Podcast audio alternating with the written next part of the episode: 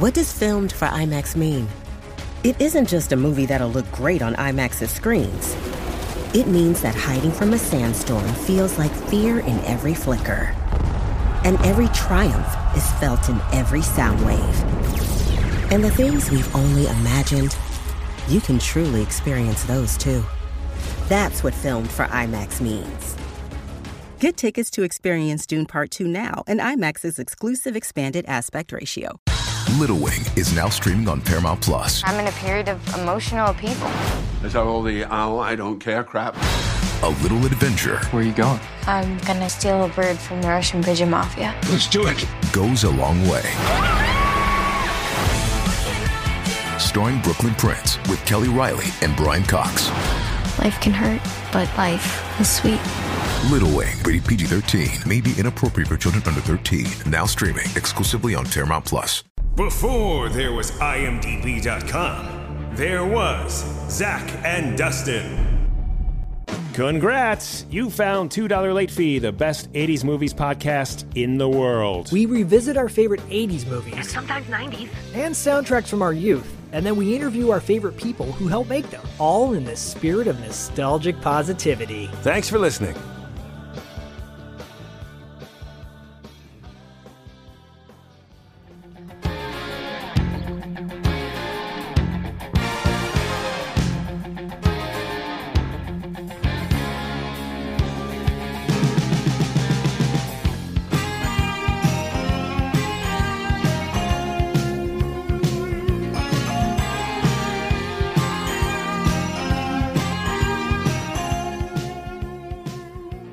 Have a very special episode today. Normally, we when we have a guest on the show, we cover one movie from their career to focus on. Um, but we're not doing that today. Uh, our upcoming guest will be Jill Schoelen, and today we're going to be doing a top three Jill Schoelen movies. Uh, and joining us is Chris Mayek, our buddy, who uh, joined us about a year ago on our horror episode, our obscure horror films. Chris, back from the Crusades. Oh gosh, Chris, it's so great to have you back on our show, man. Yeah, it's fun to make another appearance. As people may or may not know, you are the uh you are illegitimate son or legitimate son from uh, another mother, I guess, so to speak. Yeah. Dustin's child, my child. I think we're old enough to be your dad, but you know, we Mhm. just don't act that way. For So- sure. Yeah.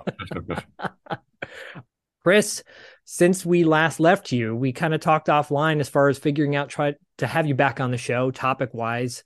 And Jill Schoelen came up pretty quickly. And so, Chris, you're the reason why uh, this this is all happening. You initiated it.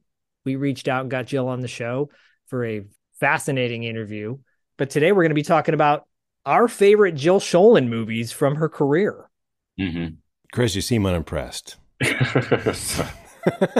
And I'm wired on coffee right now. So Zach's I like, am- we did this because of you. And Chris is like, mm-hmm. no, we Yep. did, man. Yep. No, what I'm saying, he doesn't, he doesn't, he's like, uh, I'm like, Chris is not impressed. no, I just I've always been that kind of person.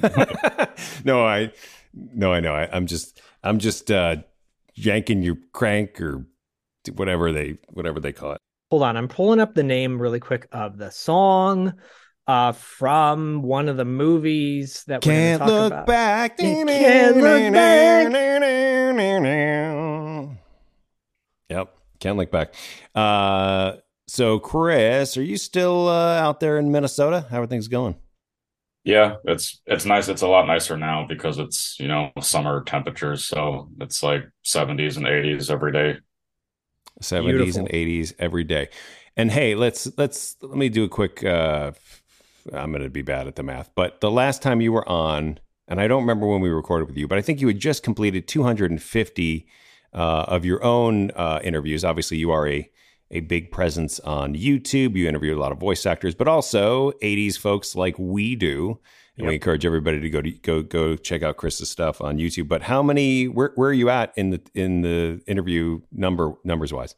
Yeah, uh, I'm at 297 now. 297. So, yeah. So you pretty much you just crank them out. You don't have like a. Is there a set schedule, or you're just like I just go go go? No, yeah, that's Yeah. just it's just all dependent on the other person. So it just happens whenever I don't like have anything planned in advance, or yeah, I just I just drop stuff whenever it happens. I, love, I mean, that's a, that's an effective way to do it. So, so really, if you ha- you could have some weeks where you're doing three to four interviews that you're that you're dropping, uh, and other times you're just have like one. And Yeah. is there is there ever a week where you don't have anything dropping? yeah, yeah, that's happened Okay. a lot, but um, We won't talk about that. yeah, it's embarrassing. Oh god, no, uh, that, no, dude, that's amazing. Congratulations. Um, you just keep keep cranking them out, and they're and they're great. You know, and I um, uh, I know over on Instagram you kind of like will post some little samples in your stories, and I'm always like, who's that? Like, what's going on? Uh, and then I want to watch them, and then I, um, and then I do. Your Roger Rose interview was uh was awesome. yeah. You guys would have a lot of fun talking to him too. Oh yeah, yeah, doubt. he's yeah. I mean, you know, it's it's the our whole thing is like we start to realize these this this web of connections between Yeah. all of the guests and all of the things, and you know, it's like um, I forget what that phenomenon is, where like something becomes uh, present in your awareness, and then you kind of see it everywhere or whatever, and you're like, wait a minute, whatever. Is it the um, Mandela effect? Um, no, that's when you when you think you've remembered something a certain way, and it's wrong. Like like we think th- like Ed McMahon was the Publishers Clearinghouse guy who delivered the checks. That's not true. It's not. No, we just remember it that way. Wait, who, who was it then? Are you serious? Are you being serious right now? No, I'm being serious. I'm being serious. I don't remember all the specific uh, uh, details. But, Wasn't he uh, on the thing on the envelope? Uh, he was, um, but uh, dang it, dang it! I've I've taken us down this. Uh, Sorry, you started it. I guess I yeah, did. I yeah. brought up no, no, no, no. Uh, let's just let's just let's just get into it real quick. Uh, he was uh, a spokesperson, is the claim, and that is false. There's no evidence that he ever worked for Publishers Clearinghouse. He was a spokesperson for American Family Publishers, and uh, in old television commercials for American Family Publishers, the word publishers appeared much smaller than American Family, perhaps because the company needed so many American households. They confused the two brands. So then they believed that Ed McMahon worked for. Uh, the, the but but it's it's you know Americans believe that he was the spokesperson for the sweepstakes. Chris, are you familiar with the Mandela effect or anything like that? Yeah, I know what that means. So, do you know who? Uh, you probably know who Ed McMahon is, right? Yeah. You probably had him. You probably interviewed him before he died. Somehow somehow you got in on that one. no, but but everybody, I yeah, I I equally encourage everyone to go to Chris's page, check out his content because on YouTube we'll have a, links are in our show notes. Blah blah blah. Um, Chris, you are pretty phenomenal in what you're able to accomplish on your channel. oh, thank you.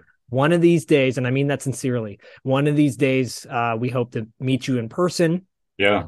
Whether that be a Comic Con here in Los Angeles or uh, maybe Dustin and I will fly out somewhere Midwest East next year, perhaps. Um, but it's going to happen. It's going to happen. Yeah. And then when we do, I have a feeling it's going to be like Hulk Hogan and Macho Man shaking hands for the first time. It's just going to be a giant explosion. And, uh, you know, really quick before we before we jump into anything. Wait, else. real quick, what does that mean? A giant explosion? Don't you know about the mega powers when they shook hands for the first time? No. Oh wow, Chris, you're probably not familiar with this. either. No. Are you a wrestling fan, Chris? no. Good work. Good. Bless you. Hey, how dare both of you? How d- Well, then you probably don't listen to Territory Marks with me and Paul London, but um cheap plug. But Mega Powers, Hulk Hogan in back in like 1987 or 88. Hulk Hogan, uh Dia- our friend Diallo could could go off more on this, but Great. We'll have uh, him. Well, hang on. Let me just have him on the show. okay, fine. To- All I know is we don't have Diallo. I want to hear you explain it. Okay, so so so Hulk Hogan uh came to the rescue of Macho Man, uh, thanks to Macho Man's valet slash wife, Miss Elizabeth, and they formed a tag team together. And when they shook hands, Macho Man was kind of an in between heel face. He was a tweener, and Hulk Hogan, of course, was a clear baby face. And the two of them shook hands, and it was almost like, "Are we going to do this? Are we going to do this?" There was all this tension, and when it did finally happen, the crowd exploded, and it was like a giant pop. The crowd exploded. Was there visual explosion effects? There was not, but there should have been. There could have been. Okay, maybe it's like the Man- the Mandela effect. Like you remember it. Like Yes, Yeah, there was an explosion. because it was not as dramatic as I'm describing it, but yeah. Um, well, Chris, you're a good sport for listening to that story. Great thanks, work. Chris. Um, and uh, no, that that it would be like that. I would agree. It would be like that. It would be. But we're talking about Jill answer. Schoelen today. And Chris, what is your familiarity with Jill Schoelen? Like, where does it date back to? Uh, like a lot of people, I probably first became familiar with her with Stepfather. Um, and then once I just got old enough to, like, once I had my own phone and became aware of m- more media and just stuff that I from that decade, um, that I was like specifically a fan of, I just looked back on her credit list and started going through anything that I thought I would personally be interested in. Would you consider her a scream queen? I mean, I guess. I mean, she's, but she's had enough credits in like non horror movies that I guess it counterbalances out. Yeah, she would appreciate that answer for sure. Yep. Um, because interestingly, she does not refer to herself as a scream queen, Yeah. and uh, and her non scream queen work is what she really, you know, lo- loves more. It's it's interesting because she she's only been in thirty three separate projects, but at the same time, they're all. It seems much more extensive to me. Yeah, You know, like- agreed. agreed. Like going through her filmography, I'm like, man, she's just done so much stuff. I'm like, it's only thirty three things, huh? well, in our interview, she explains why she didn't do more and, and what happened with all of that. But her run of films, one after the other, it, it, may not be the film that stands out, but it's her performance. I think overall in every movie that she does always uh, is impactful, in my opinion. Um, you know, today the three of us are going to bring to the table our favorite film of Jill Schoelen, our favorite performance. It might surprise you guys. Well, it won't because the pictures of the movies are actually already in the image for this episode. But we'll uh, obviously explain our justification for choosing this movie as our favorite Jill Schoelen movie. But Dustin, what what's your familiarity with Jill Schoelen? Like, where do- does that date back to Stepfather as well? Uh, my familiarity with Jill Schoelen started with DC Cab. Hmm. Um, I was a big fan of that movie. However, I will say that, you know, watching that movie again fairly recently, I was like, whoa, offensive.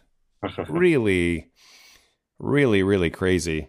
But uh, you know, I loved I loved those movies that were kind of like sort of uh like like wild bunchy uh not like the wild bunch but like i mean like just like it's like like a pack of rowdy 80s you know humor and and madness and jill sholin has this quick little um oh is that the uh is that a blu-ray That's the Blu-ray of DC Cab. We yeah, thanks to Kino.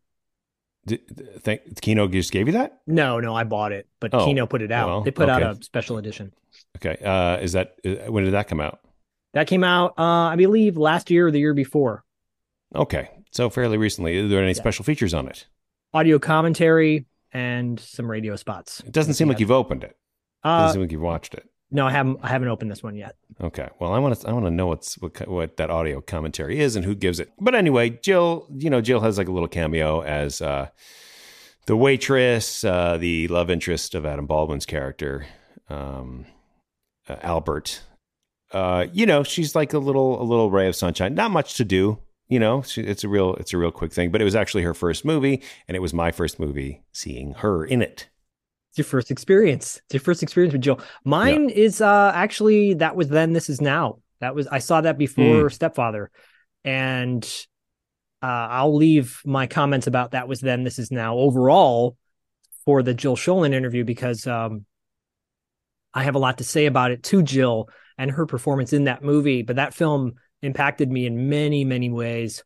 Um, Stepfather's funny because I had a stepdad at the time. Uh, the movie First Born came out uh, as well when my mom was married to someone else. One of my favorite like 80s movies is Born. Yeah. Oh, then we're gonna we'll have you back on to talk about What? Firstborn down the road because that movie is gold. We didn't know that? Amazing. Well, we know it now. Yeah. Um, step definitely stepfather was uh left an indelible mark in in in other ways than that was then. This is now, but maybe stepfather doesn't wind up on our favorite uh Jill Schoelen film list. But we're gonna go in order of the movies that uh, that were released Oh, And so Chris is going to start us off. Chris, what is your favorite all-time Jill Schoelen movie? Uh, Thunder Alley. If the dream is music, then the place is Thunder Alley. Rock and roll! I hear you play guitar. You're the best damn guitar player in town. We should be up there. This isn't a country and western band. He can rock and roll, and you know it. You are gonna sit in with us.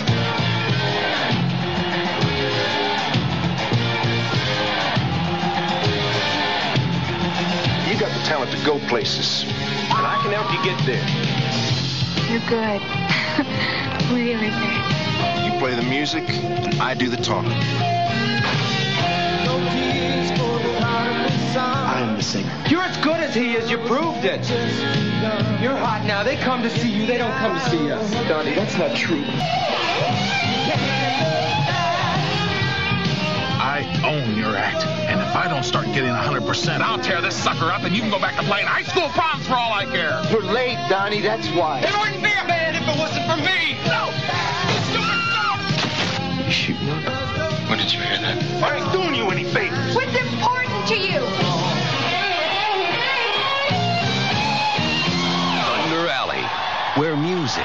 Make your dreams come true. From 1985? Five. now, now, now, now, now, now, now, now. Fun fact, not available on DVD or Blu-ray, but you can find copies on the internet. You can find pirated copies at piratedcopy.com.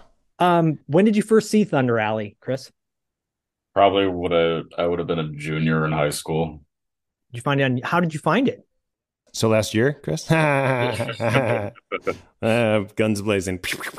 All right. Wow, Dustin's on fire. On fire. I didn't even have any coffee or anything. Uh, for a long time now. Um, I think I don't know how long it's been up, but I think it's been quite a while that somebody just has the full movie uploaded to YouTube. Yep. In fact, uh, that the movie is in our show notes as well. Uh, I encourage everyone to go check it out. Um, can you give us a brief synopsis of Thunder Alley, in your opinion?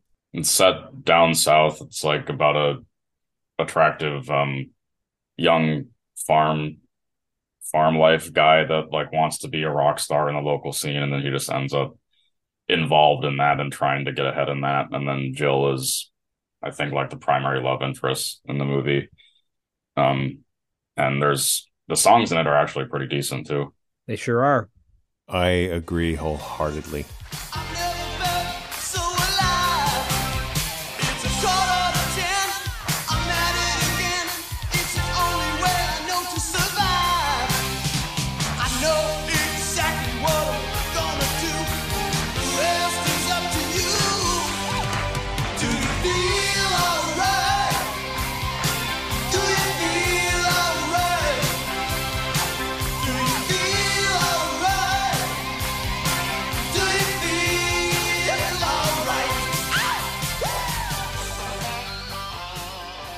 Yeah, uh, Zach, you want to jump in on some some Thunder Alley thoughts? Well, well, Roger Wilson is the star of the movie, and uh, I believe he sings all his songs that that are featured in it, and and um, Leif Garrett is in it as well.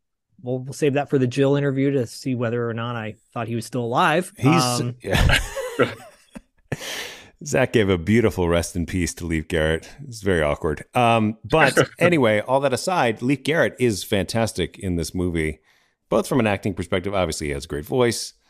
Um, Thunder Alley, I I enjoy it a lot. I think that um, not that anyone asked me, but I enjoy it a lot, and I think that um, uh, you know my biggest qualm with it, I think if I had one, would be um, that Roger uh, Wilson's character uh, Richie, Yeah.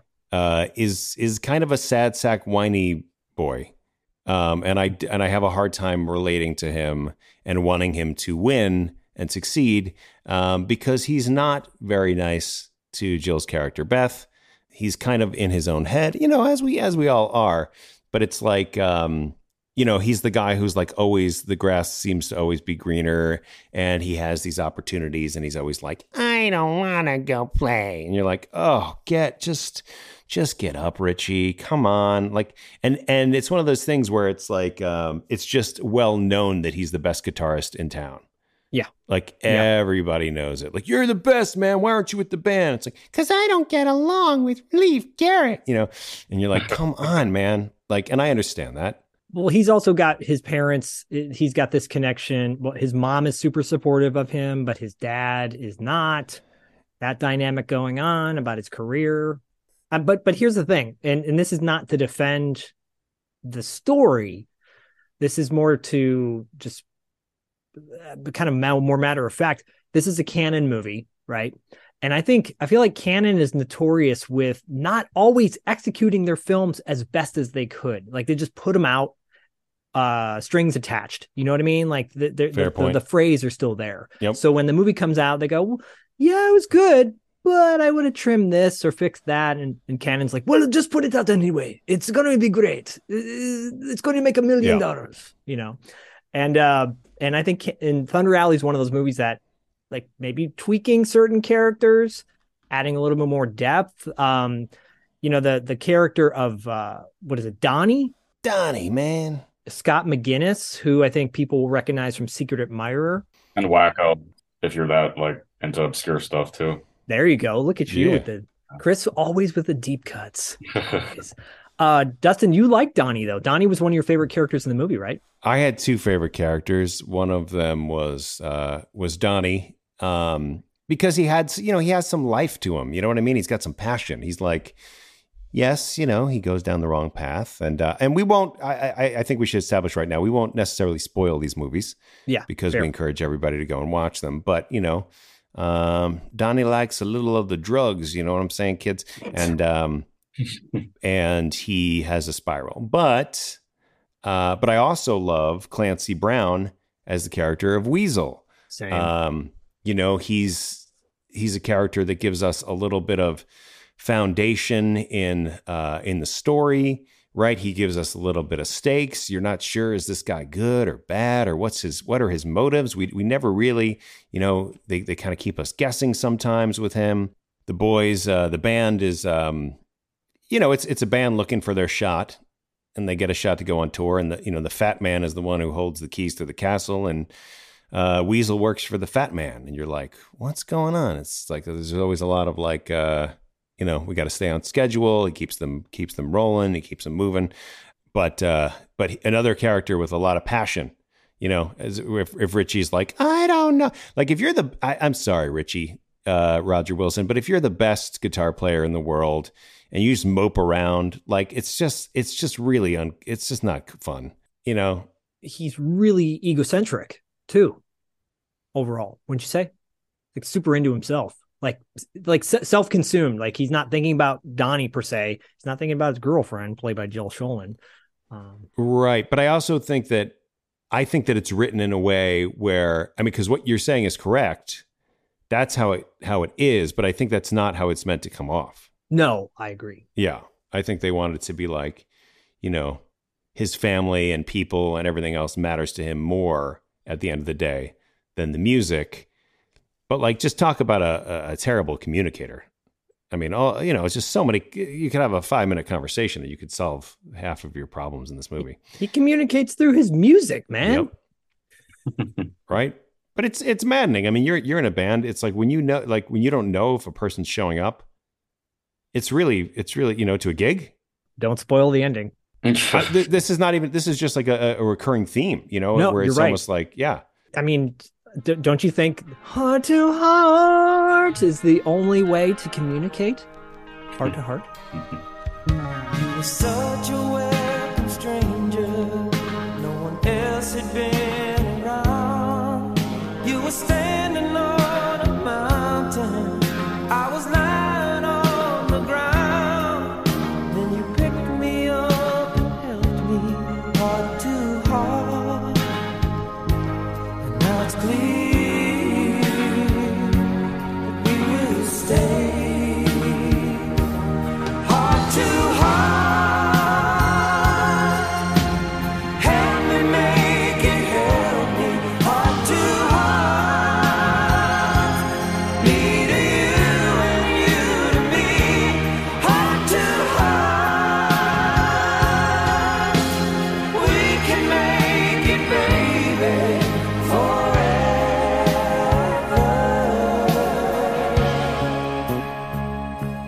Chris, what are your thoughts about that? Like you go into a redneck bar, it's your first time kind of on tour. You're in a you're in a, a potentially you know, hostile environment as far as these guys want country music.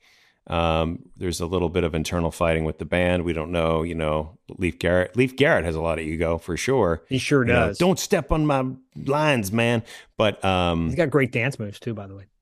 but if you're in a bar, in your hometown bar, and this band shows up and they just kind of kick off with heart to heart, what are your thoughts, Chris?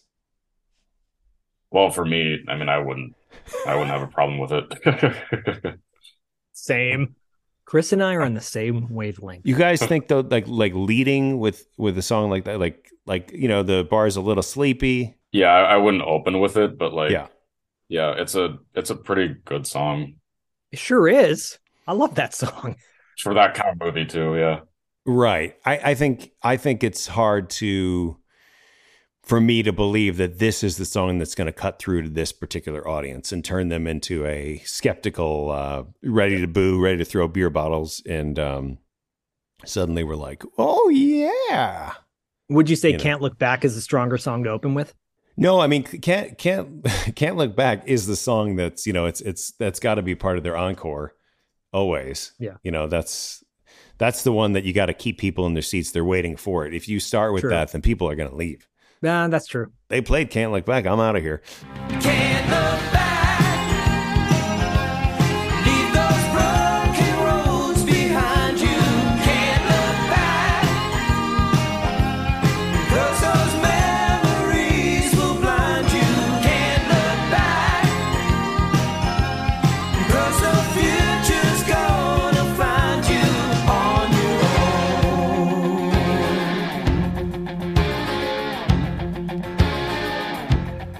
So no, I, I just but I think you got to something with a with a little bit of a up tempo.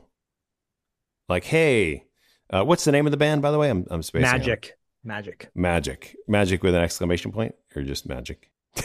just magic. Isn't there a band called Magic with an exclamation point? Is there like a real one? I don't yeah, know. there's a there's a band that's like um uh it's it's it's that got that really annoying song. I think this is what I'm thinking of. Um I'm gonna marry her anyway. Oh yeah, yeah, yeah. Right? I think that's magic with an exclamation point. Why you gotta be so mean? Oh yeah, they're like a Rasta band. Yeah. Sorta. I mean they're yeah. Yeah, The, the whitest the whitest guys ever. yeah, I'm not feeling that. Anyway, I think that might be magic exclamation point. But I'm not gonna confirm. But this, by the way, th- this Thunder Alley is based on a real place in Tucson, Arizona, um, real club back in the day. And do not get this confused with a, like a 1950s movie called Thunder Alley, because I don't think the two of them have any connection whatsoever. Um sorry. Are you looking I up magic agree. right now? Yeah, I just had to confirm because what if I, you know, just a little fact check.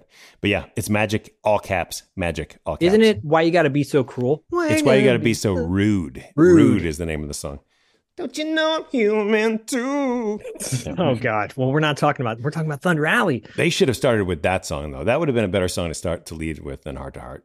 But What do you so, guys think so of that? Chris, what is it about Jill's performance in Thunder Alley that you like so much as Uh, Beth?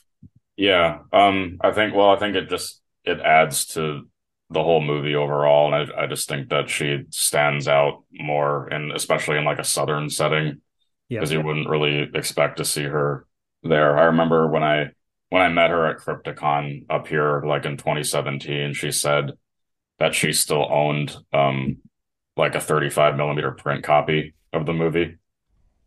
Really? Oh wow. That was her payment? it could have been. Wow. Well, uh, she offers uh, uh, a little tidbit of trivia in our interview about one particular scene, uh, the love scene between her and uh, Roger Wilson, who play uh, who's who his character's Richie, obviously. Um, yeah, no, I agree with you. the The moment they meet each other in the club for the first time, it it it really feels authentic uh, to be an awkward because Richie is what what age are we to assume Richie is Dustin? I don't know. I feel like we may have spoken about this too, and I don't. I I, I feel like Well, he's sick. Roger is 64 now, so Okay. right, but Okay. Richie's character, Right. like yeah, Richie's character, is out of high school. He seems like he just graduated high school and then went right to work on the farm. Okay. So we're saying maybe he's not 21 yet. Is that what we're saying? I think he's twenty one.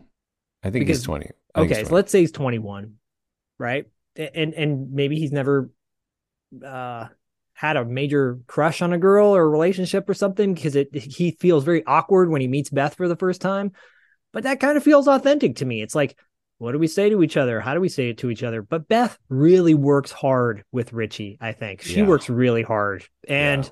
there is a I, I won't give it away, but there is a serious plot point that in, revolves around Beth, something that happens to her with her family life, where I'm like, why is this kid not doing anything for this girl that he loves, this woman that he loves? Uh, I get that he's timid about things, but I guess it fuels more of that side of like maybe Richie's kind of a jerk. You know what I'm talking about? I think it's hard. I mean, it's hard for us to talk about it without naming it. Uh, but I think, but I think, you know, we're ta- there's a little bit of a uh, a little bit of a domestic uh, disturbance at home, Yeah, that does not get resolved, by the way. right? Um, but you know, I think most movies would have that scene um, of you know Richie confronting dad or something. Mhm. Um, but uh, you know, it's a tricky situation. I mean, how do these things work in real life? You know, like you could drop a dime on them. You know, uh, but yeah, I mean, do you feel like that's one of those things like left unsaid that feels unresolved? It does. That that's one of the things that I'm like, man, I wish they would have buttoned that up at the end. Yeah, I agree with that. Because why even why even have that be a thing? It doesn't if it doesn't inform the story in that way. I mean, if anything, if anything, right, Beth, it, it just makes her even more trusting. You feel worse for her because she's just like the best partner at all times, She really is. putting up a lot. Putting up she's a lot. such she's a, a faithful uh partner to Richie, whether Richie is or not. Faithfully, yeah. Um, so so the guitarist, so the guitarist uh, who played the parts in the film, his name's Scott Shelley. He's uh, known prominent for the fact that he taught Randy Rhoads how to play guitar. Randy Rhoads, of course, played with Ozzy Osbourne in the '80s. Uh, signature guitar licks from S- Crazy Train. He was a a huge part of Ozzy's best songs.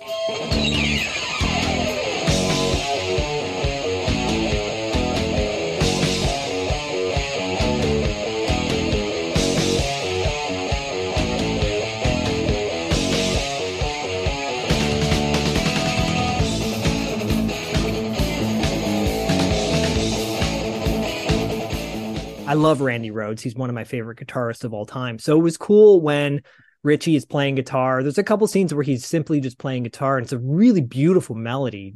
Chris, did you like the songs overall? Not just Heart to Heart and um and and then what was it? Can't Look Back. But did you like Mhm. all the songs in it? Yeah, they're pretty good. Um, it's it's at 22 because I don't. I'm sure you guys didn't know this because uh, the song that like toward the middle or later part of the movie that uh, Leif Garrett's band is rehearsing, uh, just another pretty boy.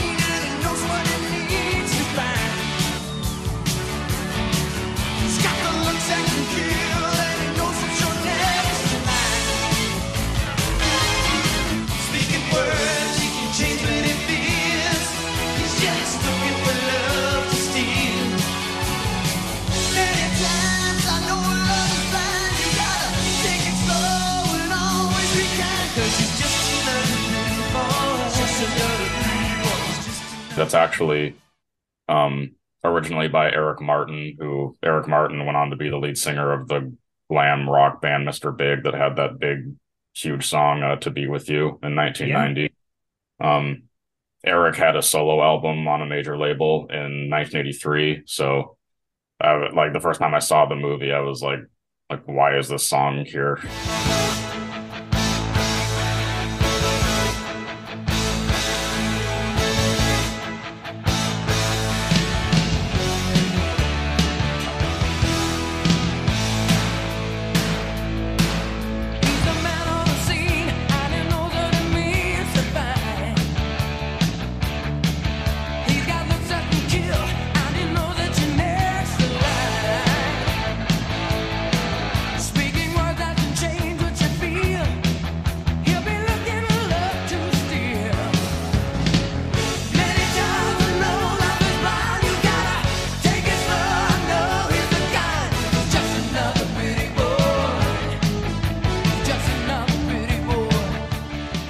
Amazing. very interesting because my pick, when we get to it a little bit later, has a kind of a similar story with a song connection to somebody else.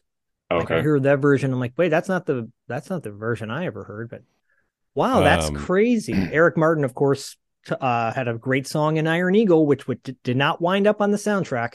Oh yeah. Eyes of the World. And uh, we should mention that Chris interviewed Eric Martin. It's one of the interviews you can go check out on his YouTube page.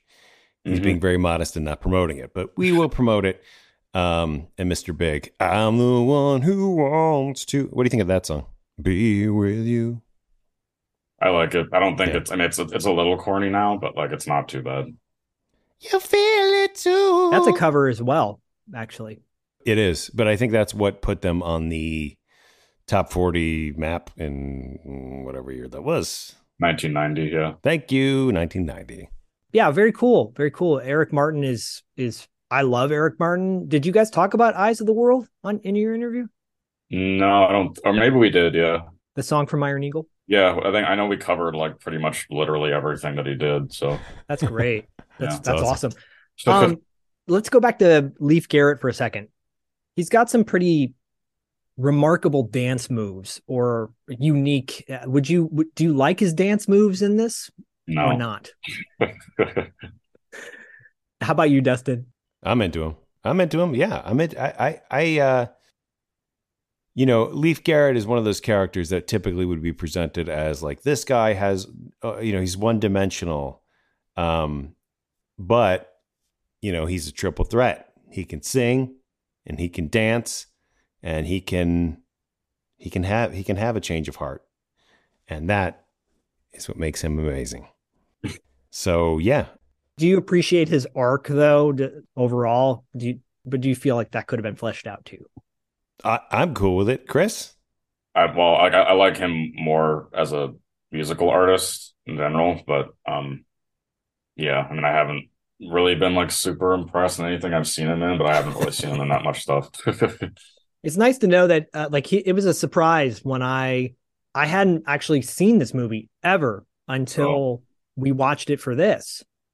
And I'm watching it going, oh my God, I, I love this movie. Yeah, it's got flaws. I totally agree with what Dustin's saying. Like there's things about it that don't track, but man, it, it is definitely a movie that I will rewatch. So you're saying that you owned this and you didn't watch it? No, I bought this. I bought the. I, I found it afterwards. I found Oh, this is a new purchase. yes, Oh, okay. because the quality on this disc is actually really. It's better than what's on available on YouTube.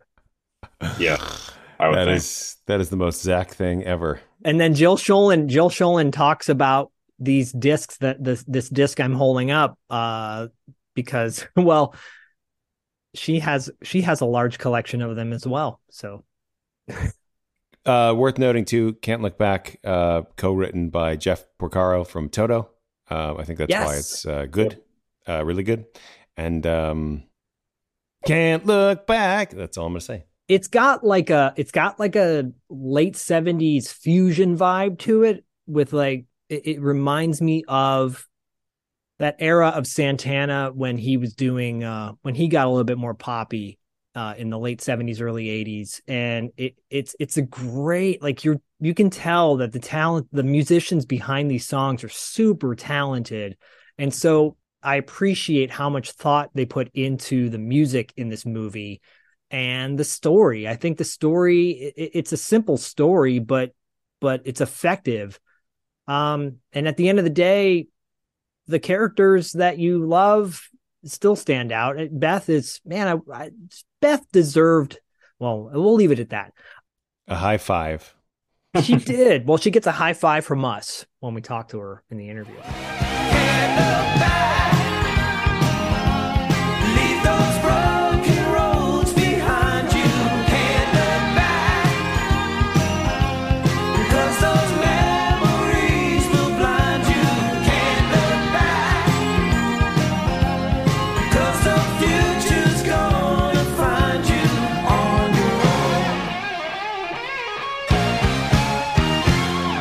All right. So, Dustin, are you ready to reveal your favorite Jill Schoelen movie? Hang on one minute. Okay, I'm ready. I'm ready. pass. I go pass. I'm not ready to pass. Well, it, well, before you before you say anything, this is tricky because my pick and Dustin's pick came out the same year, but release date wise, I believe his film came out first. Well, we can't just go, I believe. We need to have facts here because otherwise there's no integrity to the show. And if there's no integrity, then why are we doing it? Right, Chris? If that's if that's what I say, Yeah. Absolutely right. Okay, fine. I'll pull up the the exact release date. Yeah. Uh, Dustin's movie came out in February of 1991. My choice came out in May of 1991. Okay. thank you for that verification. Very I welcome. just we just can't be the I believe, you know, uh, I believe I can fly. Um, I believe in a thing called love. to Jill Schoelen. um, all right, well, guys, uh, I know that you both feel strongly about this movie, and it is Popcorn from February 1991. Before the horror of Halloween. Before the fear of Friday the 13th. Before the evil of a nightmare on Elm Street. Before them all, there was. Now, 15 years later, he's back. Oh, yes.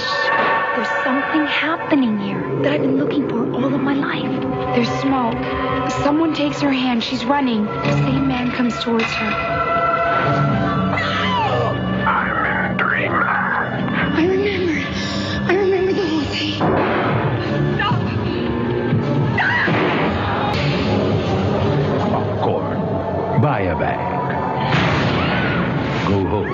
In a box. Just learned it came out in February. Uh, the uh, you know people like in in 1991 were like, what can we do on Valentine's Day weekend? And many of them went to see Popcorn, um, a film that is a horror film. It is um, it is about a high school girl named Maggie, played by the aforementioned Jill Schoelen, of course. And Maggie loves uh, film. You know, she's an aspiring filmmaker, and she is um, in like a little film club. And uh, the film club uh, decides, like, let's put on this this horror. It's like a horror marathon um, where we're going to show our favorite movies at this old abandoned theater. Where you know maybe some murders happen there or whatever. We're not sure and chaos and comedy uh, join forces in this in this wonderful movie. Maggie, uh, a couple of couple of plot plot points to uh, set the stage here. Maggie is having dreams um, where she is called Sarah, um, which is not her name. She's a little confused. There's a character called the Possessor that is making appearances, um, calling her, you know, calling her Sarah. Uh, dreams of a fire dreams of um, you know just very very disturbing dreams.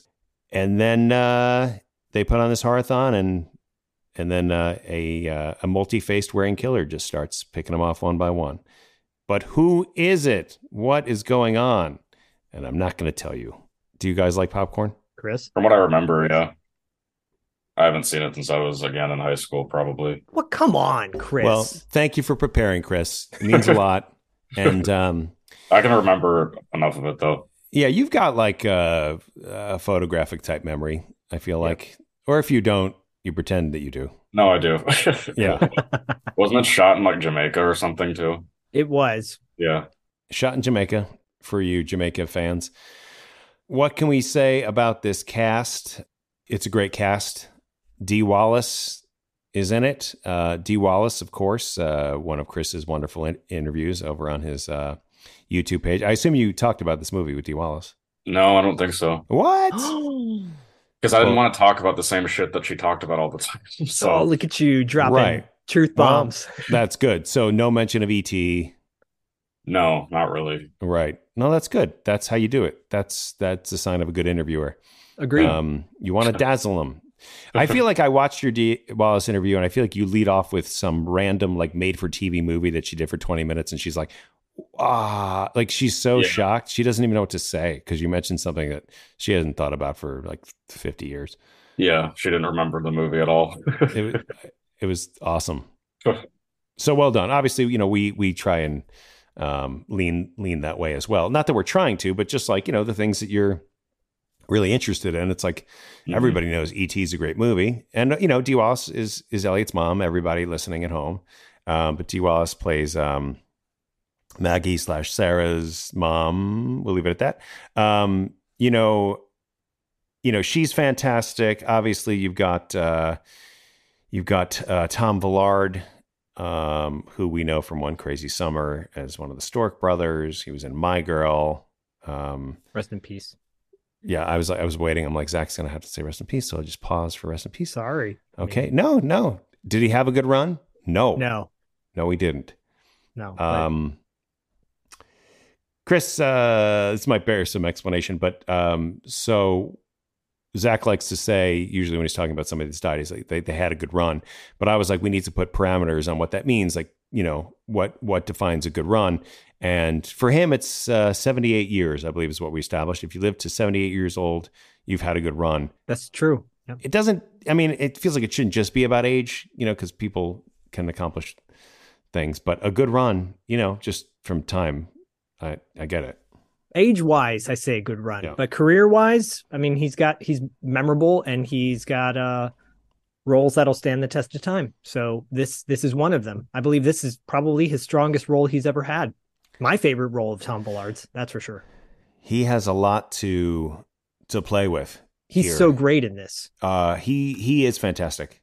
He is he is yeah he's fantastic. Um, we can certainly go back to talking about him, but I just I'll just quickly fire off a couple of Yeah, the yeah. other notables. We've got Ray Walston, um, as kind of this kooky purveyor of the theater. Uh, he's of course Mr. Hand. He was in Popeye, uh, Rad. Um, amazing, amazing career. And Kelly Jo Minter, uh, who comes up for us a lot. She was Denise in Summer School. Uh, she's also in Nightmare on Elm Street 5. Tony Roberts is the teacher. Wild. Annie Hall. Um, and uh, and the director uh, of this, Mark Herrier, um, he's most well known for acting in all the por- Porky's in all the Porky's movies. What's the connection with Porky's then in the previous director? in the pre- what do you mean the previous director? So the original director of this film. Oh, uh, right, right, okay. Because this is like a this is like a weird thing, Yep. um, where uh, and Jill does does talk about this. So, um, the Jill was hired on this movie. They had already shot a ton of stuff. I mean, let's just talk about because this is crazy. Yeah. Um, and I think this is one of the reasons why Jill does not. It's not that she doesn't think highly or, or favorable to of this experience, but she was thrown in. It's like starting school, like uh, two weeks into it Yeah. um because they had shot they had shot a lot of this movie um the the lead uh the lead was replaced jill was kind of thrown into it and then had to do a lot of reshooting. But uh, many of these these scenes if you're really paying attention she's not in them. Um or like you know they're just cutaways. Yeah. she's just told to react to what's happening here. She's not playing off of any actors um at all. And uh, that is a testament to uh, a really good actress in in my opinion. But uh, Alan Ormsby, the effects guy, ba ba ba ba. Zach, you can just jump in. Well, Alan Alan worked a lot with uh, Bob Clark and yeah, on Children Shouldn't Play with Dead Things. Alan Ormsby, I believe, directed Children Shouldn't Play with Dead Things. Um, uh, or no, that was Bob Clark. Sorry, Death Dream. Um, Bob Clark obviously did a Christmas Story, Black Christmas, and Porky's, but um, they they had a relationship together, and Alan was brought on for for this. Alan's still alive, by the way, uh, and would love to talk to Alan Ormsby about that. Um, you know what you just did, right? oh, sorry. It's What? the classic Zach. So and so is still alive. By the way, where we marvel at someone still being alive for some reason, and breaking then we that jinx streak. Them. So we need to. Well, I feel like if we acknowledge it, then we protect him. Yes. Um, but if we don't acknowledge it, then he's then he's in trouble. So, um, I think that Alan Ormsby. I well, well, I, he Dustin, you'll protect him. I'll just. I mean, t- what just- what is it? What is it when you say that? Is it like because they're so old that Well, they're I still think alive? that, like- like, why do you go like still alive? By the way, like he's not like 195 years old. No, he's not. He's not. This this is a 1991 movie that was not that long ago. It's true. It's true. It- it's a shame that he was uh, replaced in this. Uh, I would have liked to seen what, and Joe touches on that just a little bit in our interview too. I, I just want to point out too that Jill was recently at a screening of Popcorn here in Los Angeles at the- Los Feliz, part of Cinematic Void. Uh, they put on great, um, similar vibes to what Popcorn does in this movie, like Yeah. horror marathons, horror-thons. In fact, they're the best horror-thon here in Los Angeles. That's better than Beverly Cinema, in my opinion. Uh, who does another horror-thon too? Horror-thons are like a kind of a mainstay here in LA. Um, so watching this movie now, it's it gets me like nostalgic vibes of like "Yeah, we do this now. We we show these schlocky films that we love or or legit good movies that we love in a marathon form. Chris, did they do you have that in Minnesota? Like like uh like horror fests or something like that? Yeah. Um, I don't know if you guys know like the movie theater chain Alamo Drafthouse. Yes. Of course. But they do stuff like that. And I think there's probably if I went into Minneapolis a lot more for that stuff, I know there's probably like a handful of like Minneapolis specific theaters that also do that stuff. But outside of this city, I think yeah, the Alamo is like the only place that does anything like that. That's cool. Yeah. So I, I wonder if popcorn, uh, these these festivals owe a little bit of a nod to popcorn because popcorn did not get a lot of attention in its inception when it came out, and then I don't feel like people were really talking about it up until maybe the past five, six, seven years. Yeah. Yeah. I mean, the reality is nobody went to the theater on Valentine's Day to watch this. No, and and Uh, also uh, February is notorious for studios dumping off their worst movies. Whatever crap you got, let's let's put it out. I want to point out quickly that uh, Mal- Malcolm Danare is one of the actors in Popcorn, and I recognized him from as Moochie from Christine, which we talked Mm. about on a bully episode. Because I'm like, why does that guy look familiar to me? Oh, wait, that's the guy in uh, Christine who gets a pretty amazing kill by Christine. I like him. Yeah, he's he's great. I think um, the the level of budget that these kids put on for this movie is just phenomenal. Um, the the horrorthon.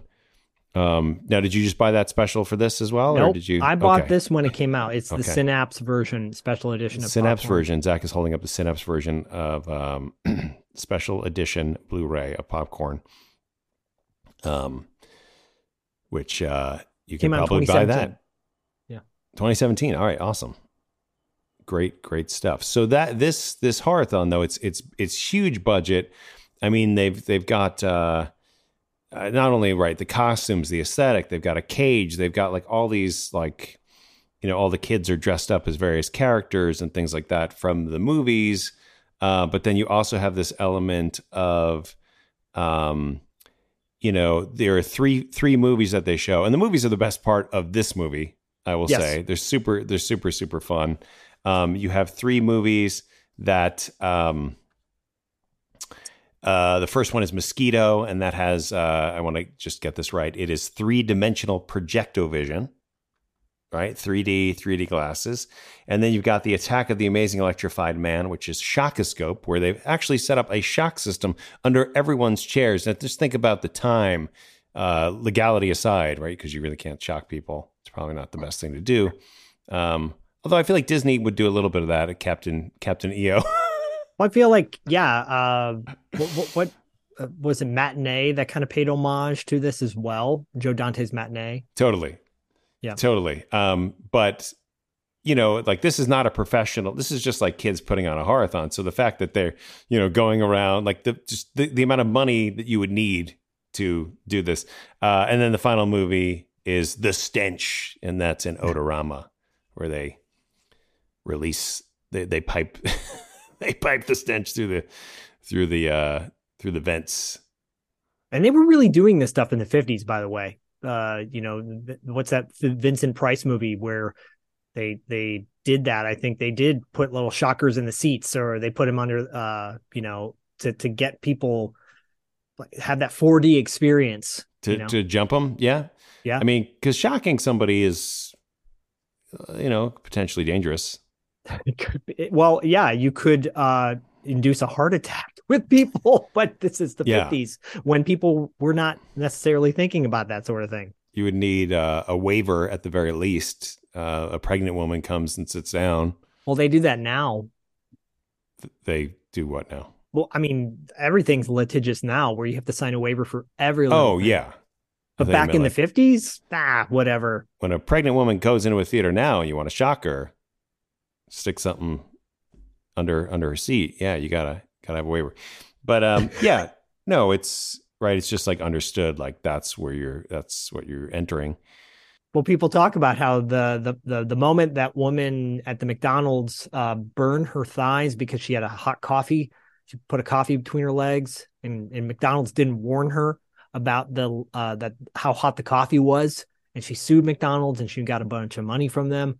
Suddenly, there were warning labels on everything Yeah. for all the idiots out there who don't think about that stuff. I mean, that's arguably the best episode of Seinfeld. Um, Yes, where they- I agree. That's where they they they address that directly with Kramer. they do. Um, Chris, you watch Seinfeld? No. Hmm. oh, Chris, you're not you you're missing something there. or maybe you're not. I don't know. Depends on the audience. No, you are. It's uh yeah, it's arguably the best sitcom of all time. So maybe you should just do just watch one. And um Well, I've and- seen I've seen episodes that like certain people that I'm a fan of guest starred in, like the like the episode was focused on them, like the episode the the EG Daily episode, the Smelly Cat episode. Oh yeah. Yeah. And the one that Tawny Kitaen was in. Of um, course. Yeah. So stuff Did it- there's a smelly cat episode of Seinfeld? It's a That's- song. It's like E.G. Daily from. well, no, I think I think you're thinking of Friends. Friends, yeah. Oh, that's Friends. No, Yeah, yeah, yeah. was Tony. Yeah, Which I'm more a fan of Seinfeld than Friends, but Seinfeld is better than Friends. yeah, I agree. Fact. Mm-hmm. yeah. Hey, it's Kaley Cuoco for Priceline. Ready to go to your happy place for a happy price? Well, why didn't you say so? Just download the Priceline app right now and save up to 60% on hotels. So, whether it's Cousin Kevin's Kazoo concert in Kansas City, go Kevin, or Becky's Bachelorette Bash in Bermuda, you never have to miss a trip ever again. So, download the Priceline app today. Your savings are waiting. Go to your happy place for a happy price. Go to your happy price, Priceline. This episode is brought to you by Paramount Plus. Get in, loser! Mean Girls is now streaming on Paramount Plus. Join Cady Heron as she meets the plastics and Tina Fey's new twist on the modern classic. Get ready for more of the rumors, backstabbing, and jokes you loved from the original movie with some fetch surprises. Rated PG 13. Wear pink and head to ParamountPlus.com to try it free. But would you say that so why why is it popcorn your number your favorite of uh of all of Jill's movies, Dustin? Oh, I mean, no, I just I think it, it's not necessarily that this is even my favorite. I just feel like you cannot talk about Jill Schoelen without talking about popcorn because Yeah. for what it you know for what it is, and um, it's yeah, it's just like a movie that she's well known for. you guys went right to uh, you know to your to your to your musical sides, and I was like, well, somebody's got to talk about popcorn.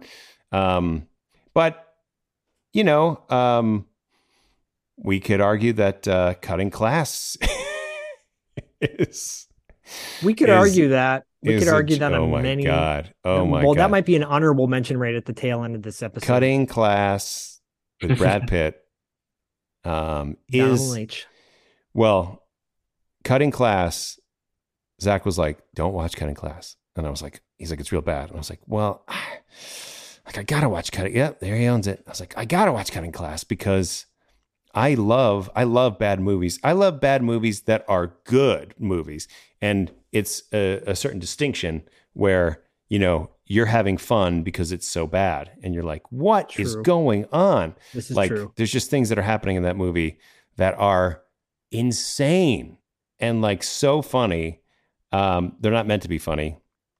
Uh, Chris, did you catch that one? Seen that movie? Yeah, yeah. Yeah. What, what are your thoughts on cutting class, Chris? I don't. I mean, I, I yeah, it's not great. I don't think it's. I don't think it's like absolutely horrible, but like it's. Yeah, it's not good. Um, I mean, it's kind of absolutely horrible in my opinion.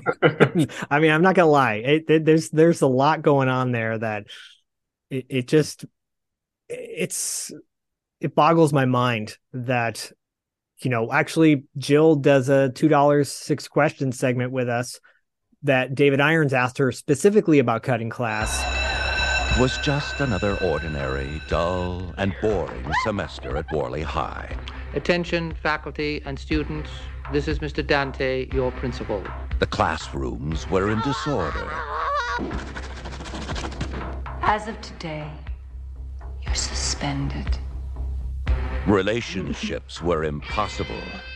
Not until your grades improve. And the teachers were insane. But this year was going to be different. Someone was going to teach a lesson no one would forget. Ever.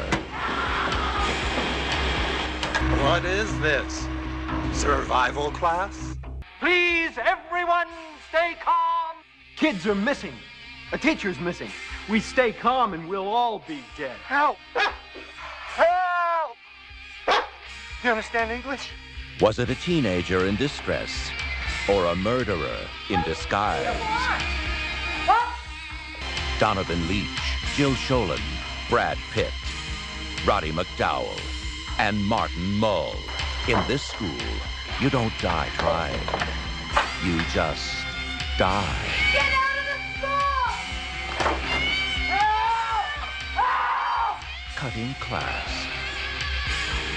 The school is closed. But man, cutting class is brutal. Like it's it is brutal. Because I honestly I went down a rabbit hole with Jill's movies when we when we booked her for the show.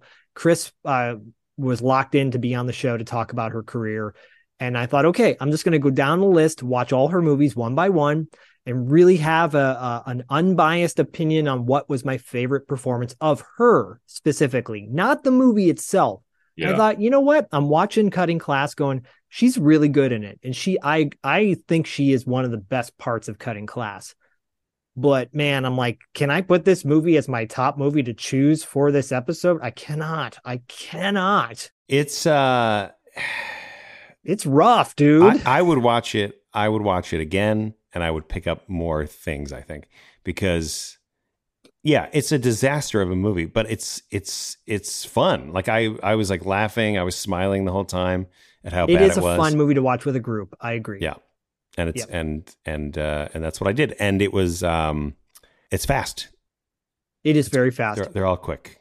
uh, I, I found, yeah, it, it, it's a, it's a, it's a, it- all of her movies actually are pretty short, uh, all all things considered. But So uh, but I Anyway. think that Popcorn is a movie that is actually really good, better than I think it was supposed to be. Thanks in part to Jill acting her butt off and Tom Villard being the tour de force that he is in Popcorn. I think he shows so much dynamic range.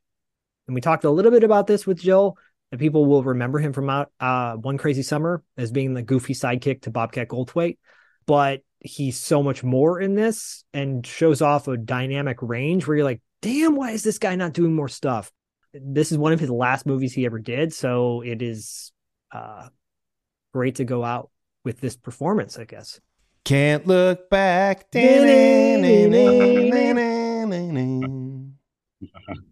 Are you guys ready for my number one? Ready. Mm-hmm. Okay, it's 1991, same year, came out in May. Rich Girl, starring Don Michael Paul and, of course, Jill Schoelen.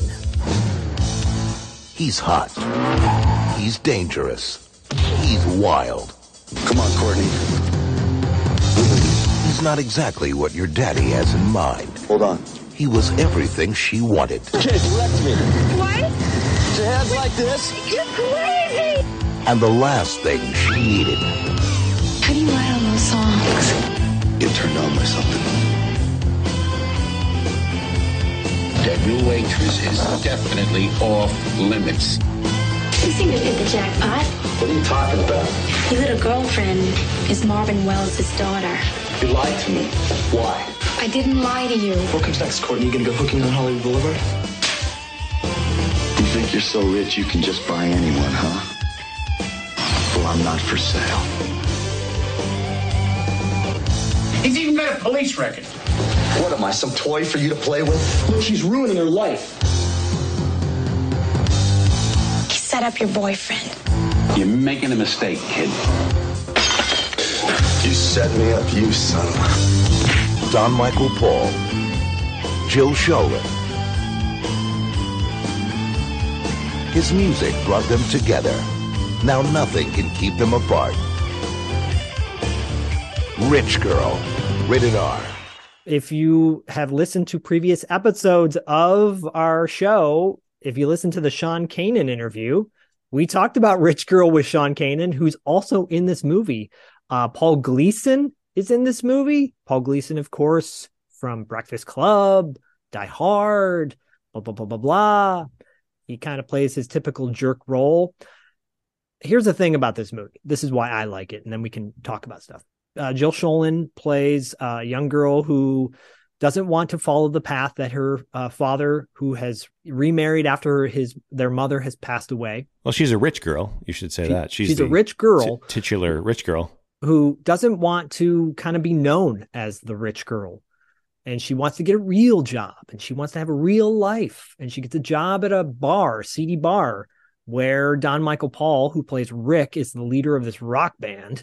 And he and they fall in love, but it's a complicated love because he's a complicated rock star dude and she's trying to forge a new life for herself and not be known as that rich girl in many ways, it feels like this could be an episode of 90210 or uh, In the Heights or Melrose Place. It has that kind of vibe to it.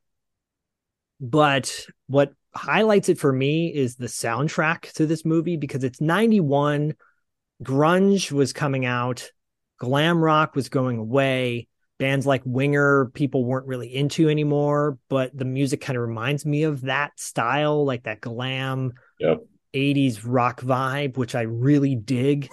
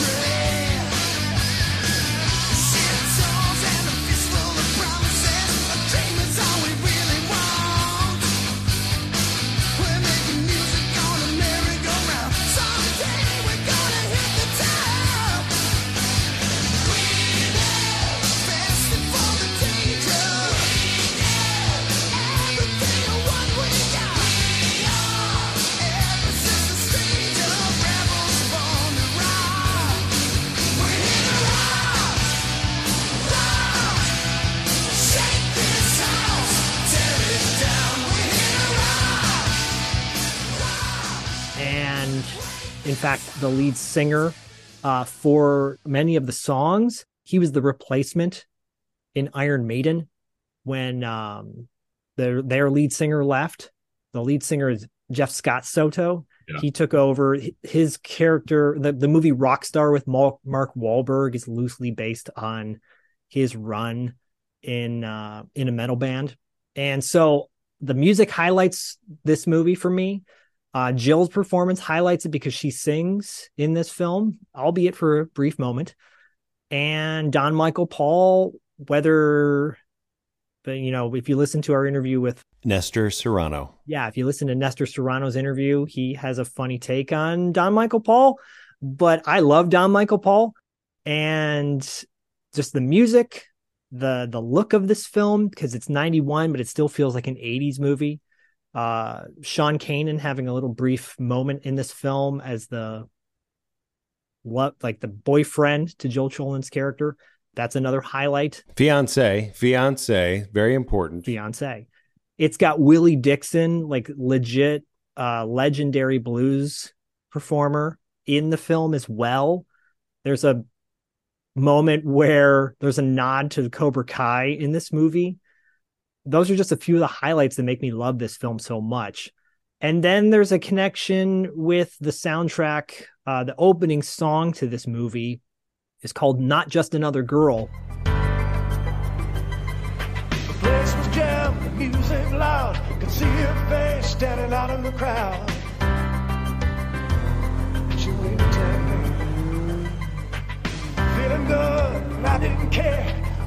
See was her standing there. I said the crowd got up, the band was playing. In my mind, I could hear her sing. I love you. She could have been from anywhere. She could have had most anyone. But the girl seemed another world.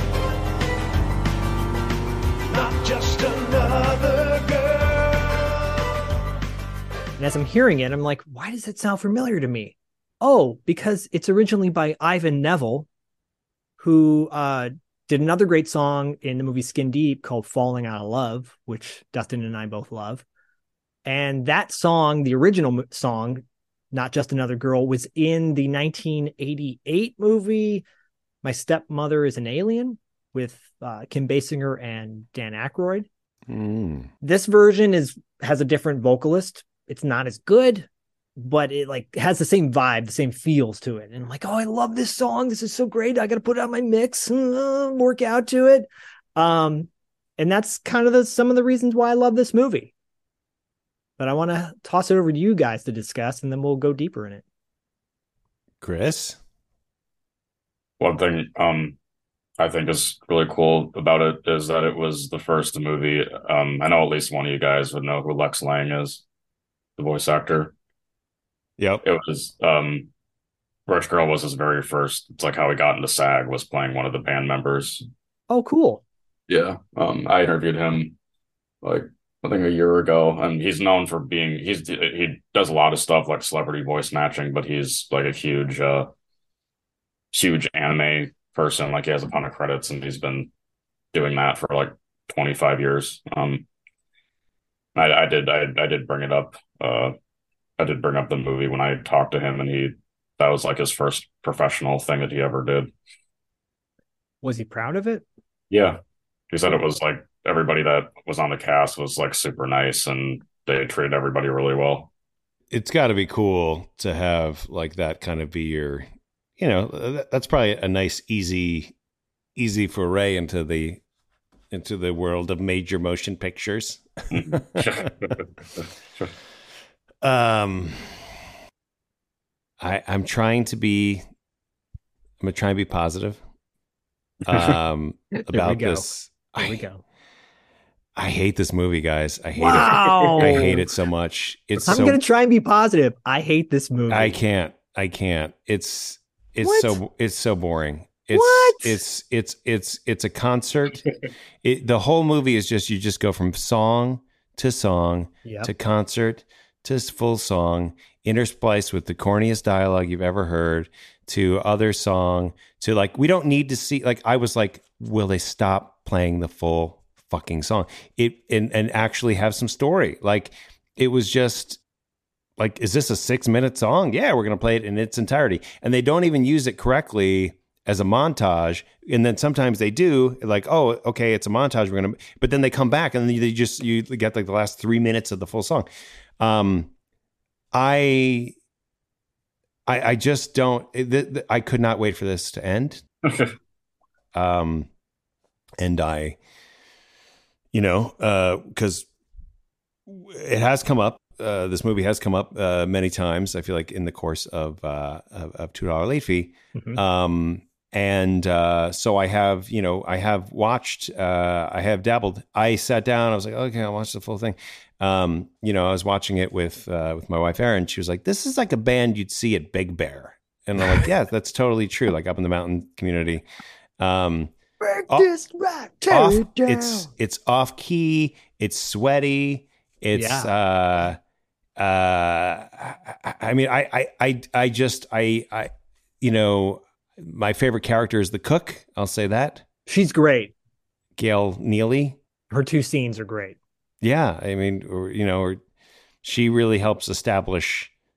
You know, like you first see her, she's like placing bets while she's cooking.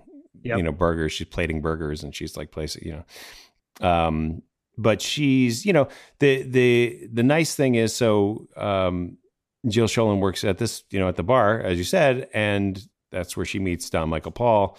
But it's kind of this whole thing of like Don Michael Paul has this reputation, right? He's gonna he sleeps with all the waitresses. Yeah. Um, and like they're just conquests for him. And you know, you better watch out. And you know, like and and his bandmate, he was clearly wronged her because they were a couple and you know, Played how by could you be in- Cherie Currie uh, from. Uh, The Runaways. Uh, yeah, go ahead, Chris. Yeah, I think it, I thought I thought it was pretty random that she was in this movie too. Um, if you guys don't, anyone like listening or watching doesn't know, uh, Cherie Currie was the lead singer in one of the first all-girl female rock bands in the '70s called the Runaways. Um, that's how like Joan Jett and Lita Ford got their start too.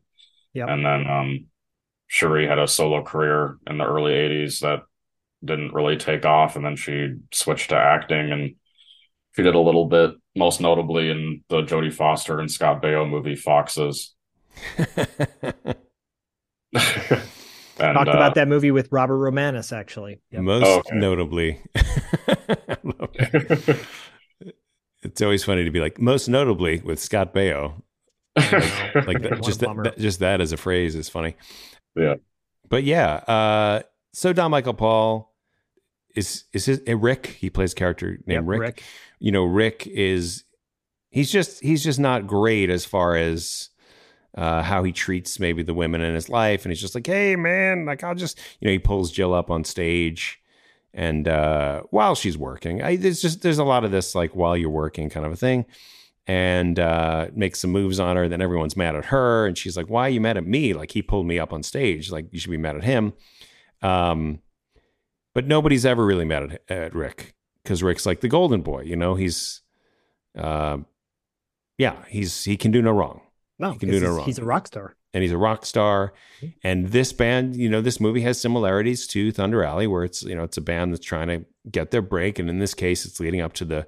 They're not going on tour, but it's the showcase uh, that's being held at Rocco's Place. You know, it, it all kind of rests on this on this showcase and them succeeding at the showcase and all this stuff. But uh, I, I mean, by the time this, I was like, finally, we're getting to like some story. Um, because yeah, it's like if you just want to watch like a concert, uh, like a, a bar band do a concert, you can just go to a bar and see that in person. Um, you don't need to watch Rich Girl for that. So, um, you know, so this is a little brutal, and I apologize. Um, but it's hard for me to be like, you know, what's what's fun about it because I didn't really care about anybody. Also, because like she's sort of established like you know, she drives her car into a cop's like motorcycle. The first scene, she just like knocks it over. he's he's going to give her a ticket, and she's like backs her car into a motorcycle. I'm like, okay, like, like it's one thing to be like, I I I I don't want to be get by on my father's you know reputation on my father's money, but you're also like not cool. And then there's the fact that Yeah. like, you know, how does she have money for anything? Because it's been very clear, like she's been cut off at the very beginning.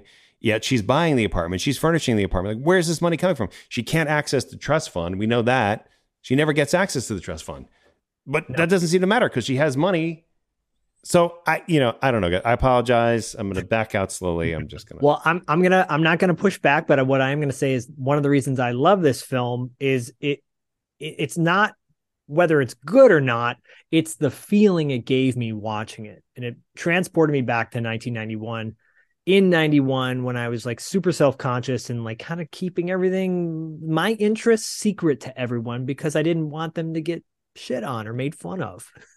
So hmm. 91 especially was like a super awkward year for me because I just I I like everything was kind of a lie when it came to liking or disliking things because I just said what everybody at, in high school said was cool and what and everybody said was not cool. I, I just didn't sit, talk about it right? So I go back to the, watching this now I'm like oh this is a movie I would have loved in 91 clearly and now I can openly say I love this movie whether it's good or not because the music gets me all excited and brings all the vibes back. It's got uh the lead actor who I thought was super cool back then and kind of idealized back then. Um it, it's it's flawed for sure and it's it's not you know quote unquote good uh but what it leaves me with a lasting impression. It leaves me like, would I watch this movie again? I would at least watch the parts where the songs are, even if they're not that great, because uh, because it just feels fun for me. It's it's one of that one of those kind of movies. So this is interesting. So you're saying that this is it, it brings up nostalgic feelings, but you did not see this in '91. It brings up No. nostalgic feelings. You- So your first time seeing this was was when? This my first time seeing this movie. Actually, I watched this movie a couple years ago when I was doing birthday collages on Two Dollar Late Fees Instagram page. Oh. So uh, so this movie has achieved creating a feeling for you based on something that you didn't experience in real time. Like yes, this is like I'm looking back on '91 in 2018. Yes. or, tw- or whatever 2020. Let's say. Yeah. Um, Probably, so. 2018. So that's that's pretty remarkable. Yeah. Um, because we've certainly had movies where it's like, oh, I remember watching this th- during that time, and it takes me back to how old I was at that time. You're saying it takes you back to how old you were without having seen it in 1991, So, which yeah. is powerful. It is powerful. And so I'll tag on one more thing. I specifically remember going to the video store and seeing this movie on the shelves, but not grabbing it because I was afraid of what people would think of me if I did. Oh. Oh, that's interesting. Which now, now in my age, and as a parent who's trying to, uh, you know, give advice to my son about being unique, being whoever you want, be true to yourself. If I could tell my former self that back then, be like, who gives a shit? If you like it, you like it. You know, I think one of the reasons I think you are awesome, Chris, is because you are so like unique for who you are, and you you clearly know what your interests are, and you put it out there to the world. And I think that's really cool for a young person. Thanks. I think more people should do that. I think you should just if you like something, you like it. If other people don't, that's fine. Like like and then Dustin saying this movie's not good has like no effect on me whatsoever. I I see his perspective. I totally get it. It's more just like you you're totally entitled that we're all entitled to our perspective and you shouldn't have to keep things like shadowed because you're afraid of how people might judge you. Right. And I'm not and I and I agree with that Chris, you know, authenticity is uh i- i- is exceptional in this day and age, but I also think that my intention is not to shit on something, you know, No. like Zak, you're stupid. This movie's dumb. Um, even though that's what I feel, but I think no, no, uh, no, because this is a movie that, um, you know, I know, like, I know how you feel about Don Michael Paul. Um, so even if the songs, you know, like, I, I so I, I think it's already that's going to be that's going to be a win regardless. Like he could have been Yeah. singing the theme song to like Facts of Life or something. You'd be like, this is awesome. Well, or Um, pretending to, because he really doesn't sing in this, guys. They're like, oh, Don Michael Paul sang all his parts. No, he didn't. But the amount of coverage that they did on this, like eh, you know, like just so many close-ups and like Oh, wides and I thing, like, agree. we're just shooting like, like how many shooting days was this of just like This should have been a 70 minute movie. This should have been a 70 minute movie. What was it like ninety something? Yeah, Yeah.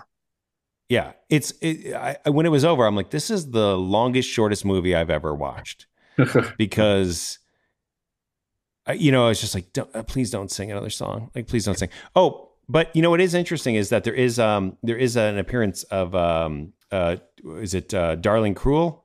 Yeah, Darling Cruel, which is um an actual successful um band during that time.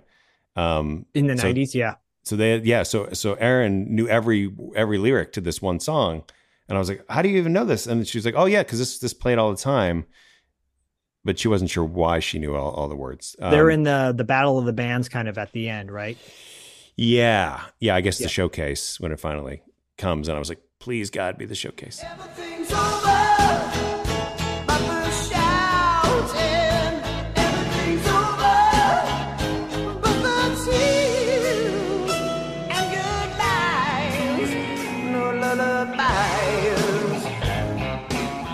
That's around the time when you get to see Rocco's sick dance moves. Rocco is the the the owner of the bar. Do you prefer Rocco's dance moves over Leif Garrett's dance moves, Chris? I guess, yeah. Oh man.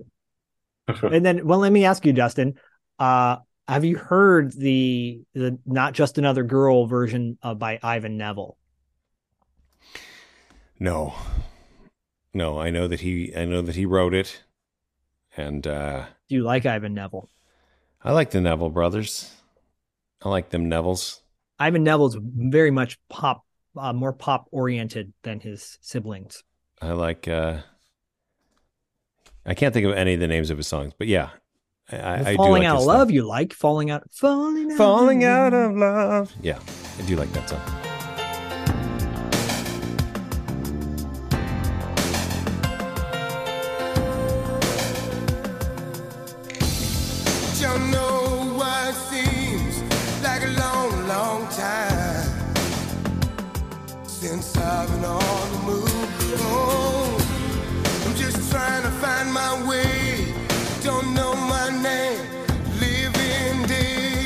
Day.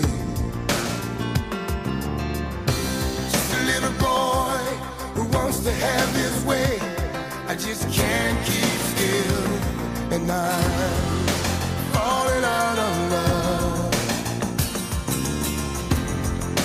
Falling out of love. Uh, I don't know, man. I don't know. Well, I think I, It's I, I laid my case as to why I like it. Yeah, and, and, I'm- and, that, and that's fine. yeah.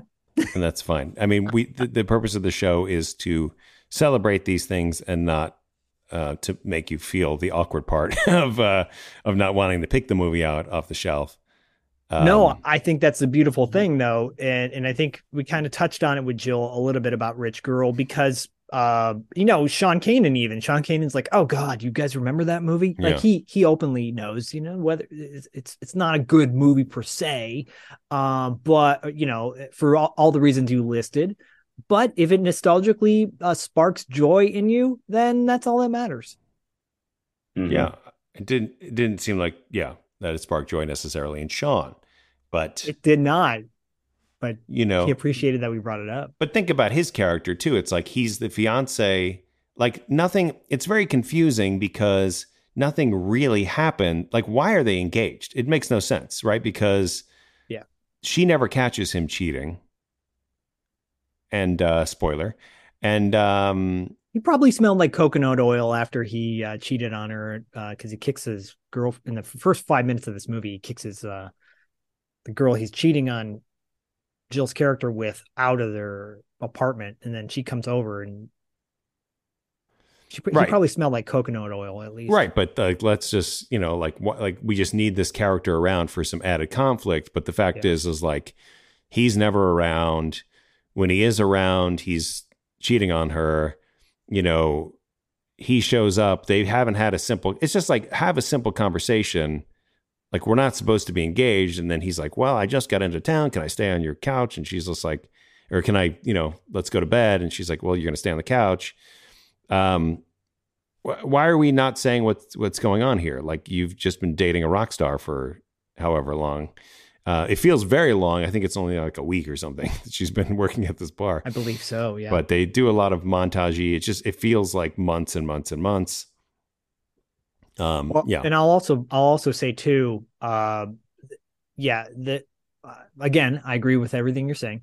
Uh, Thunder Alley, I would put above Rich Girl as far as my my my loves of the like number n- order number, but um, but Chris chose uh, Thunder Alley, so I'm like, I'll go with Rich Girl because that's my next favorite. So you, yeah, you so you're saying that Thunder Alley you like you like better. Oh, I would put Thunder Alley, Rich Girl, and then uh, Popcorn. Got it. So Chris, you win. Mm-hmm. Chris wins in the game of life. yes. All right. Well, good good show, guys. We did it.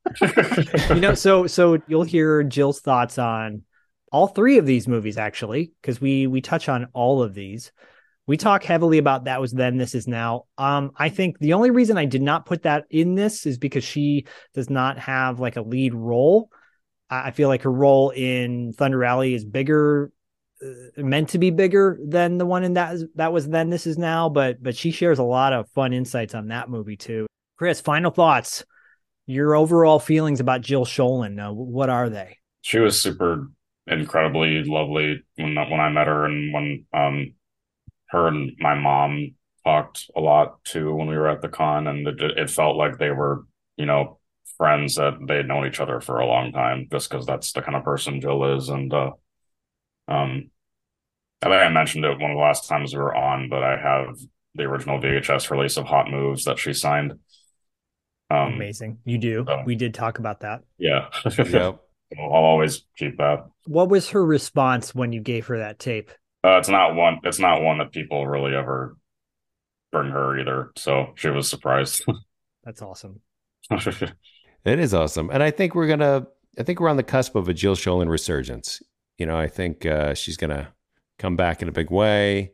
She was talking about that she doesn't get invited as much to to cons. I think that's post pandemic though. yeah. Because I- yeah, because I think uh, I think there. Yeah, we're like we we can help you get uh get uh, invited. You know, she kind of teases some stuff she's working on right now. She retired for over 22 years uh, in the business. This is one of her last movies that she did, Rich Girl. But gosh, it was great to have her on the show, and that we'll save all that for later. Dustin, what are your final thoughts on Jill Schoelen's career up to this point? Oh, well, I yeah, I mean I think I sort of gave him in that, you know, she's going to come back. Um you know, she was one of these actresses that you really saw her everywhere and it's it's easy to say that in retrospect because she is a part of all these cult movies. So it's like we look back now and we go, "Oh, boom boom boom boom boom." But it wasn't like that when she was going through it. And I think too, um, you know, something she talks about is kind of like, you know, her how her family uh, wasn't it wasn't that they weren't supportive, but it was just more like, oh, that's just something Jill's doing. So I think when Jill was in in it, and when you're in something, you can't always you know see the forest for the trees. It's just kind of like you're just right. You're just you're just living. You're just living, and then only then can you look back and be like, wow, I was like the lead in this movie. I was lead. I mean, it, it's unprecedented, really. Like she was the lead in a ton of these a ton of these movies that maybe weren't as successful uh, as they could have been at the time, but now they have a resurgence. Uh, now Yeah. they have they have they have more eyes on them. Um, you know, like Rich Girl. Zak, had you watched Rich Girl when it came out, maybe it would have it would have been a number one movie. See, Um, just from you in the theater, you know, alone, going every week. Just being like you and and inviting dates to a concert. You're like, you guys want to go to a concert? And they're like, oh, this is a movie called Rich Girl. Yeah, it's just, it's like a concert. if I had not been self conscious guy, then I would have seen Rich Girl. So, self conscious guy would be a great title for a movie. self-conscious guy yeah because it could have been like you know it's funny because you when you look at it now you could have been like well i am a student of film and then you could have just like got rich girl you know, with some action movies, and then like uh, you know some Scorsese and uh, you know, just it's, it's like like like your version of like hiding the porn in the other. it it was my version. I had a crawl space under in my closet that I would stick posters and tapes and such in when my buddies would come over. It's not a joke. Oh wow! So like you would you would have to redo your room when buddies would come over, like a false wall. You had to you had to spin the the wall would just yeah, like, Dudley like... Moore in Foul Play when he's got his. uh He got his what what that what do they call those beds? Those uh the Murphy bed. Murphy bed. Yeah. But I had Yeah. a crawl space. And what was I stashing in there? Porn? No. It was It's like your, your Joey Lawrence poster and Michael your, Bolton CDs and uh and a Johnny Depp 21 Jump Street poster and uh yeah, Rick Springfield posters. and your mom was like, "Your room looks so different now." Would you put up different posters? Would you put up like Yes. like like would you have a, an actual switch out? No, yeah, I had Heaven Is a Playground poster I'd put up. Uh, it was a basketball movie that I've talked about before. Right, right. No one's seen with DB Sweeney. Have you seen Heaven Is a Playground, Chris? I don't know what that is. It's a basketball movie with DB Sweeney. Yeah. Uh, Chris, this has been awesome amazing. having you on our show, and you, you're our buddy, man. So you know, let, let, let's let's do this less or more often than not. Um, Yeah. Having you back on. Uh, thank you for bringing this topic to the show as well. It's been great. If it wasn't for you, this wouldn't have happened. yeah. Yeah, I'm we would have we would have covered uh, probably Remo Williams again or something. Dun. Or just been out of out of movies to cover for this month. We're like, eh. Yeah. Did you guys um did you talk to her about anything that because one thing I always like whenever I've interviewed like big on camera people from back then, I always like asking if they had the opportunity to like audition for anything that was really big. I think well, you know, she touched upon she kind of touches upon that briefly. I think does. she did. I think she Yeah. did because there it, there was this kind of overall theme of like like kind of what I was saying about looking back now and feeling that gratitude, but like when it was happening, she's like, "Oh, this isn't like as big as the other thing that I wanted," you Yeah. know. Um, and I think too, like when she was cast in DC Cab, which is you know Joel Schumacher, uh, you know, there was a sense of like, okay, like now I'm going to get offered these these big roles and yeah so there was a little bit of that but she didn't specifically say like oh i i don't think like i wish i had auditioned for gotten the role in this movie i don't think Well, I, and I, I think the reason she didn't, Dustin, is because, and uh, would you agree? She this is a very emotional interview for her.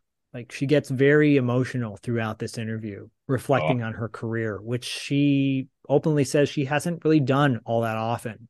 Um, so it's interesting. Like you want to go down those roads with you, you kind of as you as you very well know, and you do it so well on your YouTube page, and everybody again should go check it out.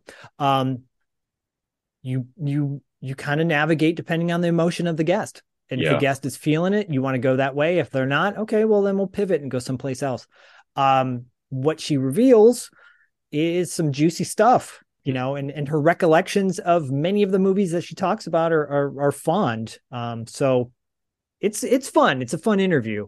Went way longer than we expected too, which is all good. Which is it, like Yeah. it's all good stuff. So go to our Patreon for more info about all the fun segments we have on there. Tales from the Video Store, um, our our monthly trivia that you guys can check out, that you can be a part of, uh, our mix CD that many of you signed up and now have.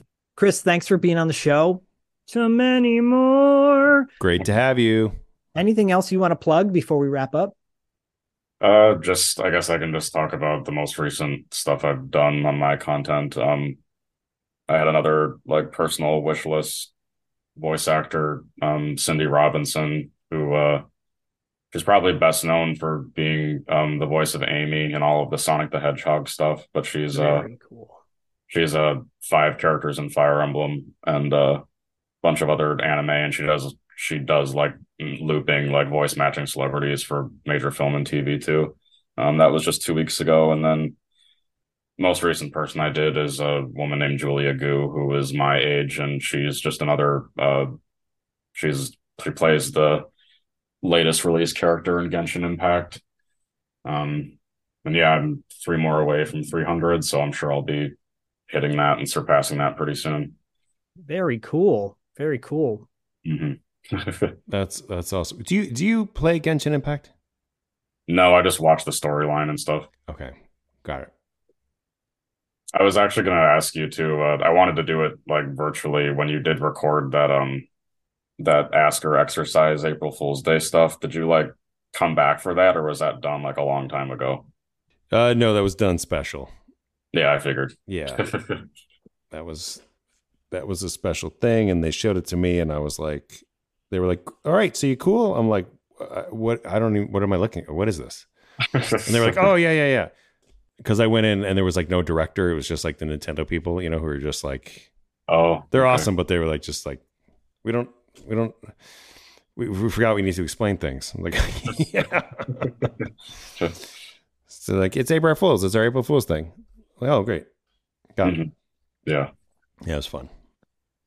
I smell a repeat uh, appearance on Chris's show, Dustin. So Right. Well, I gotta, I gotta, uh, yeah, get some more uh, fun stuff coming out, coming out, coming out. gotta catch them all. No. So um Well, the thing, the thing about Chris is like you, you can't look for Chris. Chris finds you. So like when you're least expecting it. So like you could, you could be in something, you know, like we recorded three years ago, and then Chris will be like, "Hey, that thing came out. You want to talk about this?" And like, "What? That thing came out." uh, we might have to get Chris on, and if we do a repeat with uh, Jill, part two, we might have to have Chris come on as well. Oh yeah, yeah, yeah. We should definitely do for sure, for sure. Thank you, everybody, for this trip down Jill Schoelen Lane, this tribute to Jill Schoelen's career thus far. And you'll hear what she's been up to, what she's going to be doing in the future, potentially, and uh, more to come. Great work. Thanks everybody. Thank you, Chris. Yeah. Share the music live. I could see her face standing out the crowd. She winked at me. Feeling good, I didn't care. All I could see was her standing there.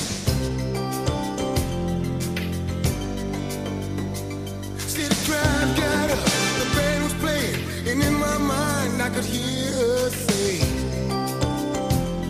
I love you. She could have been from anywhere.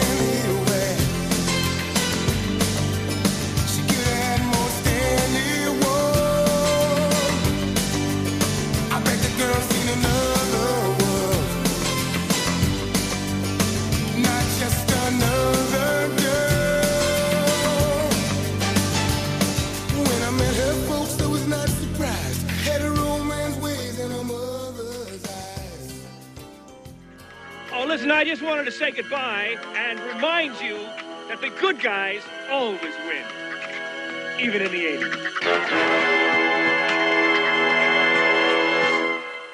All right. Thanks so much for listening. We really appreciate it. Don't forget to subscribe and give us a four. Is it five star rating? Don't forget to subscribe and give us a five star rating on iTunes. We really. Don't forget to subscribe and leave us a five star rating on iTunes. If you listen to us on Spotify, that's great too. And you can find us on the internet. Don't forget to check out our website at $2latefee.com and follow us on Instagram and Facebook at $2 Late Fee Podcast. We'll see you next time. We did it.